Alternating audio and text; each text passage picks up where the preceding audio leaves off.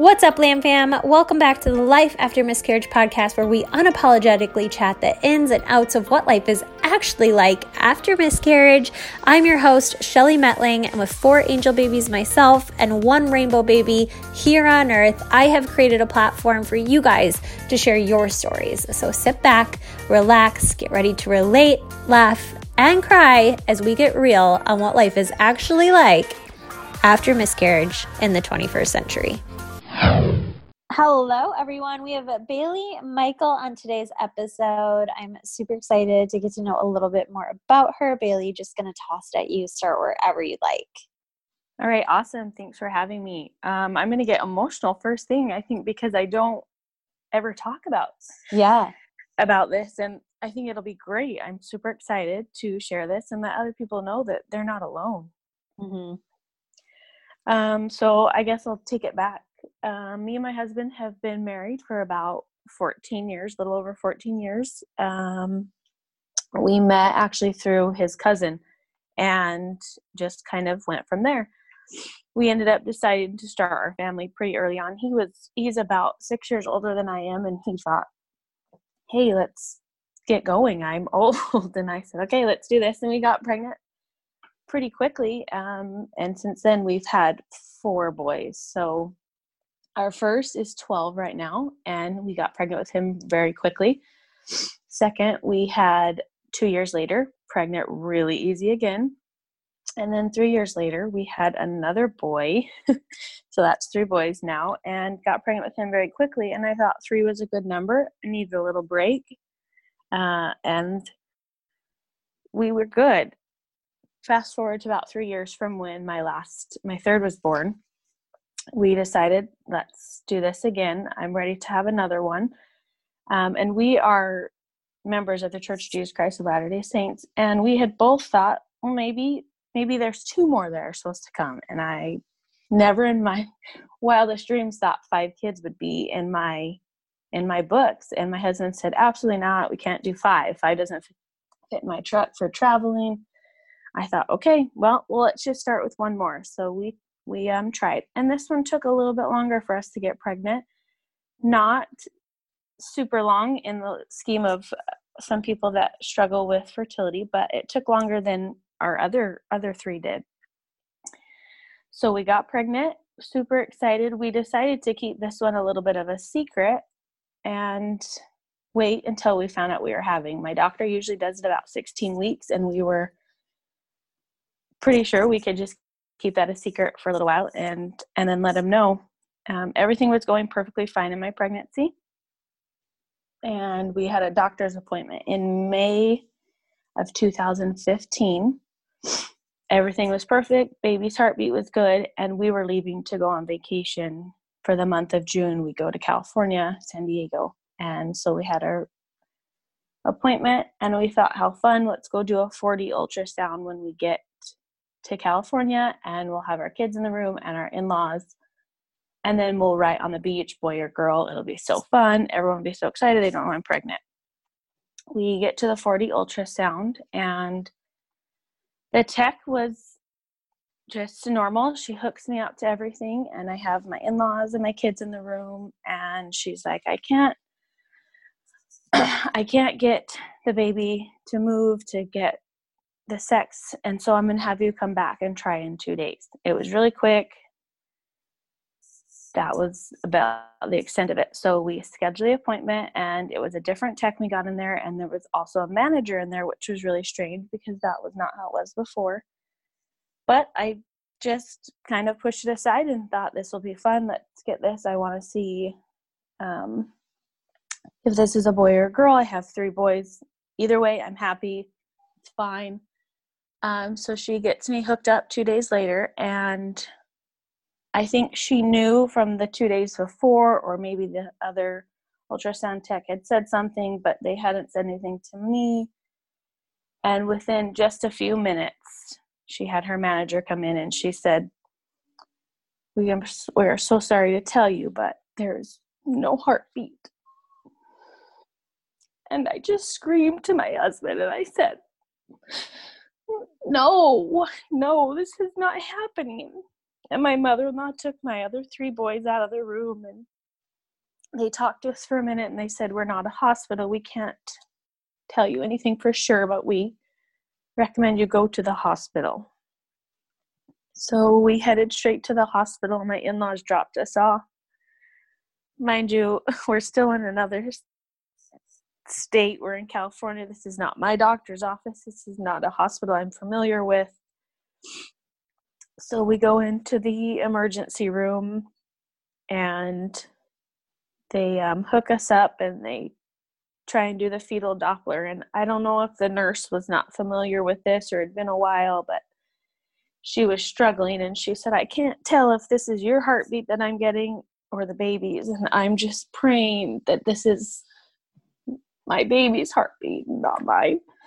But I knew deep down then that my baby was gone.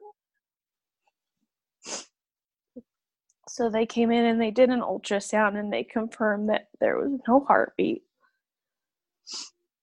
And we called my doctor, and my doctor recommended that I drive home to Arizona and deliver with him.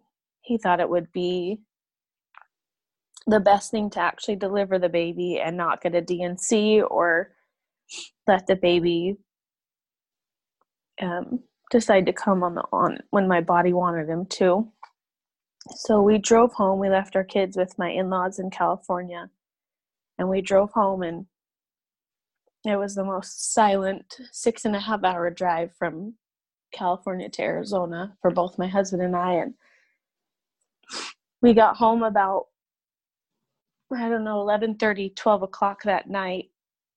We're supposed to sleep and check into the hospital the next morning about 8.30, I think is what my doctor had said.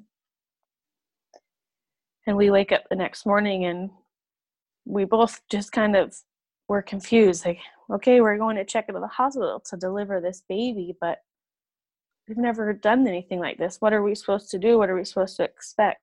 And he finally was able to calm down and I trying to get into reality that this is what was happening and we check into the hospital and the nurses there were were amazing. They they gave me a room that was kind of wedged in a corner not forgotten but kind of away and and i asked why this room? Like you kind of took me through a maze to get wedged into the corner and she said for the comfort of the moms that are delivering babies that will not be crying or making noises when they're delivered. We just try and give the mom the comfort so she doesn't have to hear all the other babies or the passing by and, and i appreciated that. And my nurse said just want you to know i'm in this with you. I've never done this before so we're in this together doing this. And i uh, i wasn't sure if i should feel bad for her that this is what she got to come to come to work to do or if i was excited for her that this is going to be such a special special thing that she got to be a part of. So they get me in my room and they hook me up and they give me some gels to soften my cervix because obviously I was not ready to labor and they told me it would be probably 12 to 24 hours. And uh, it was it was every four hours they had to give me a dose to soften my cervix I ended up having my some family come in and visit us and talk and my little sister who had just had her baby about I want to say it was about 5 or 6 days before that came to visit us and that was a little emotional but I was so thankful that I had family there to come and support us and and be with us through that time. Um, I ended up asking the nurse. I said, "Do you happen to know at a Tammy here. She's a nurse. And she said, Yeah. Do you know her? And I said, Yeah, she's my aunt. And and she said, Oh, do you want me to go get her? And I said, You know, none of my family knows that I'm pregnant. We kept it a secret except for our our parents and our immediate family. And she said, Okay. And I said, So I don't want to bother her if she's on on call.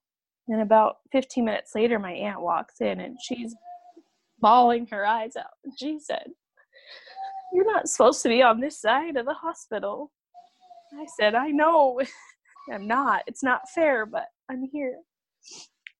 and she said, "I've um, I've checked off my shift, and I'm just gonna be here with you for the rest of the day." And I thought it was pretty awesome of her because my mom was out of town and my mother-in-law was in another state with my kids. So, oh, that's amazing. To have someone there that was just going to drop everything that has obviously experienced this with other people was was pretty fantastic and she kind of explained a little more and told us how it was going to happen and kind of comforted us but also kept our mind at ease and and didn't just talk about that kind of expanded our conversations and we were able to get through that little bit um, uh, late that night earlier into the morning. I don't remember the exact time.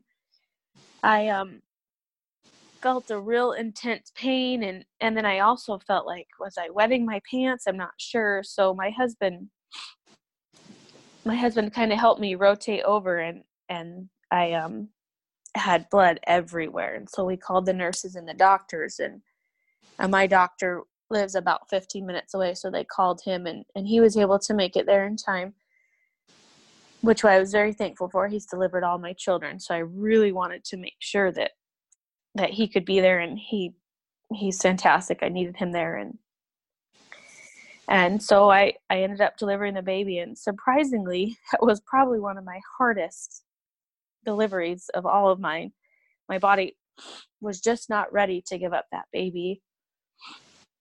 I ended up um, bleeding pretty bad, pretty close to needing um, some transfusions, but everything ended up being okay. I opted out of pain meds because I wanted to just try and remember just a little bit of this, but my body kind of went into shock and without me actually having full control of my body, my husband and my doctor decided to give me some pain meds so I was able to get the the placenta delivered and that was the hardest part and then my I was out for about 2 hours because my body just couldn't do it. So my husband was able to experience just holding the baby and and, and checking out his every little every little move. I mean every little part of his body and and and that was kind of special for him because dads don't ever really get to experience the that side of it they kind of have to just linger off the mom and i was thankful for that and my husband was as well um, so we did get to find out it was yet another boy and um, we decided that we were going to give him a name because we didn't want to just leave him be because he was so perfect and we had to say say something for him. And so we decided to name him Strider. And it took us a little while to decide of a name, but we figured he just was striding right back to heaven is it's kind of how we decided to give him that name. And he has a middle name of Roy, which is my uh, great grandpa's name, who was since passed and was already already uh, crossed the veil, and and so we figured just a little a little something with family in there for him. Unfortunately, my children weren't able to come in there and visit him because they were back in California with my in-laws. But we took so many pictures and were able to go home and and show him his little ears. We we didn't show him all of all of the baby just because I'm not sure that they were at the time prepared to he was perfect, but he also was 16 weeks in a couple days, so he was still not fully formed like they would be expecting a baby. Um, the doctor and the hospital gave us options and asked if we wanted to do an autopsy and, and see what the problem was and why I had miscarried, just in case we wanted to have more and if there was something we could do to prevent that. We ended up opting out of the autopsy and my doctor just did the regular testing that they can do at the hospital for any abnormalities or anything that I could do to prevent this from happening and and everything came back perfectly fine. He was anatomically he was perfect. He had nothing wrong with him. So it was just a fluke and there was there was nothing that we could pinpoint to say why he had passed.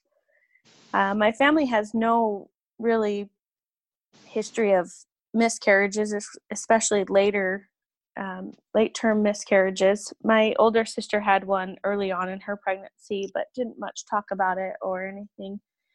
But as far back as we reached from grandparents and aunts and anything, we we didn't find anyone. So it was just it wasn't that I don't want to say that I was the lucky one, but but that's just what I say is that I'm the lucky one that got to experience that and have this little angel baby with me. And then the the hospital asked us if we wanted to bury him um, with all the other babies at that time in in a different cemetery a little bit further from our house that I didn't know if it was going to be personal enough or if it would be something I'd be able to get to if I wanted to go by. Uh, they gave us the option to do cremation, which is what we are kind of leaning for. And they said if you cremate him, then they'll be able to spread his ashes over the Superstition Mountains. And then I thought, well, that would be fun. We could have a picture of the Superstition Mountains in our home. And that would kind of be symbolic to him and just a remembrance of him. But when I asked the hospital the the name of the funeral home so I could ask them a couple questions of when this would happen or how it was taking place. The funeral home, not anything against them, but they just couldn't answer any questions of specifics, and I was a little bit, little bit nervous of what was going to be happen to my baby's remains, and I, I was a little unsure of that. Um, just then, my mother-in-law had called us and told my husband that a family friend who owns a funeral home had called and contacted with con- gotten in contact with her and let her know that he would be willing to do a burial at cost for him. He said he didn't get in this business to make money off of babies and children that he would be willing to do this. And so we thought that was the call that obviously that was the answer we were needing of what we were supposed to do so we um, released him to the funeral home and, and we headed back to California to finish off our month vacation and to kind of relax and and heal and be with our family for the next little while while we figured out the next steps.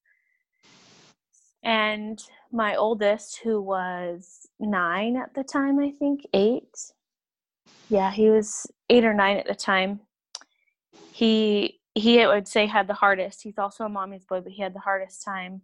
That little boy did not leave my side for the next two weeks. He made sure that I was protected. He did not like to see me in any type of pain or anything, and I think that he he really felt and understood a little bit more what was going on, and so he wanted to make sure that I was protected so that was heaven sent for him to understand. I would say the hardest part was being on vacation and trying to be happy and make these memories with my children, but also the guilt of being there and the guilt of trying to be happy, the guilt of what if or what if I could do something different or change something. But I ended up getting some self help books and reading some things and talking to so many different people that had reached out that this is more common than you actually expect it because you don't know until you've gone through it. You're kind of, I don't know, ignorant to the situation until you experience such a thing. So, my doctor told us that we should probably wait a few months before we try again just to make sure my body is is not going to reject something else as uh, while it's healing. so we decided to try a few months later and it took us about 5 or 6 months to get pregnant again and that was the longest pregnancy of my life. I was super sick. I was super cautious about everything, which is so different than all my other ones. I had textbook pregnancies before. I never had any struggles, and so I think I think um, God was letting me know that everything was going to be okay, but that I needed to enjoy every step of every step of the way and remember every kick and and hiccup and I did and I remember everything so perfectly.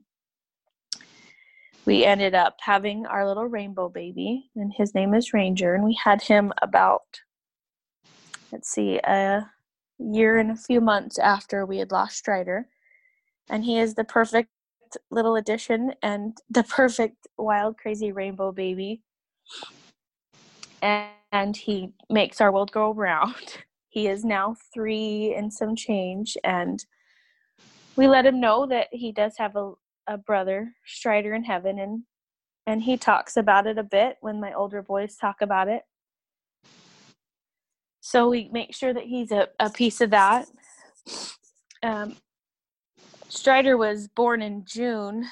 I Actually, he was delivered in June of 2015, and his due date was November. And so every year on his due date month, just sometime in November, because it's a busy month for us, I I go down to the hospital where I had delivered the baby, and I take donuts to the nurses, and I thank them for everything. And and the first year after I had lost Strider, I took necklaces to the moms that are going to experience something like this that you're not going to leave the hospital with with that baby that you long for. You're going to leave the hospital with a little box of pictures and and little handprints and footprints and little pieces of things that will remind you of your baby but you won't get to leave with that baby. And so i i donated 150 necklaces with a heart on them with a little saying for each of the moms and and I had gone back the next year and the nurse had said that all those necklaces had been donated and that just makes you hurt because you don't realize that there's going to be so many moms that are going to have to experience such a terrible terrible experience. But also a very spiritual and deep connection. Whether you're religious or not you have a deep connection with something and and you're going to feel and make sure that that baby's there with you and those little momentums and those little pieces of something will will help you each day to to grow and and I never like to use the word move on because you don't move on after a loss, but you get to move forward and and I don't remember who said that to me, but someone had said that you don't you don't move on, you move forward. And and I think that's the one thing that has kept me going through this is it's not something you you ever forget or don't think about. You think about it on a daily basis and and you get to grow and learn from that yeah absolutely i love that. You don't move on you move forward. It's so true. Um, if you had one piece of advice for somebody in a similar situation what would it be? I would this might be a little different than the rest of yours but i would take what people say to you and not take it to heart because a lot of people will say things that they think are going to be comforting to you but really they hurt and they hurt deep down but that person's never experienced something and they're really just trying to comfort you and be there for you mm-hmm. so try try not to take things that people are saying and and get offended or or a bad judgment they're they're truly trying to be there and support you and love you Mm-hmm. For sure. Thank you so much for jumping on and sharing your story today. I hope it was therapeutic for you. Um, it definitely was.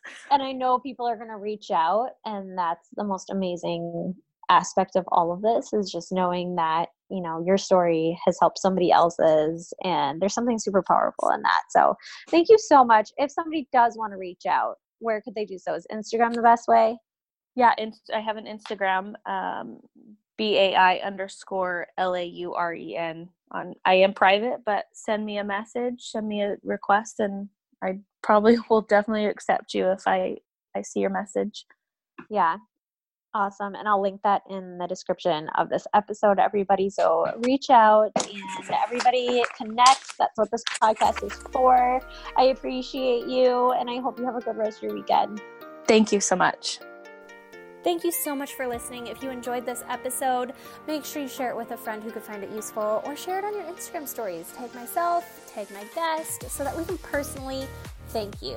This is a lamb fam, you guys. We're not in this alone. We're creating this ripple effect together.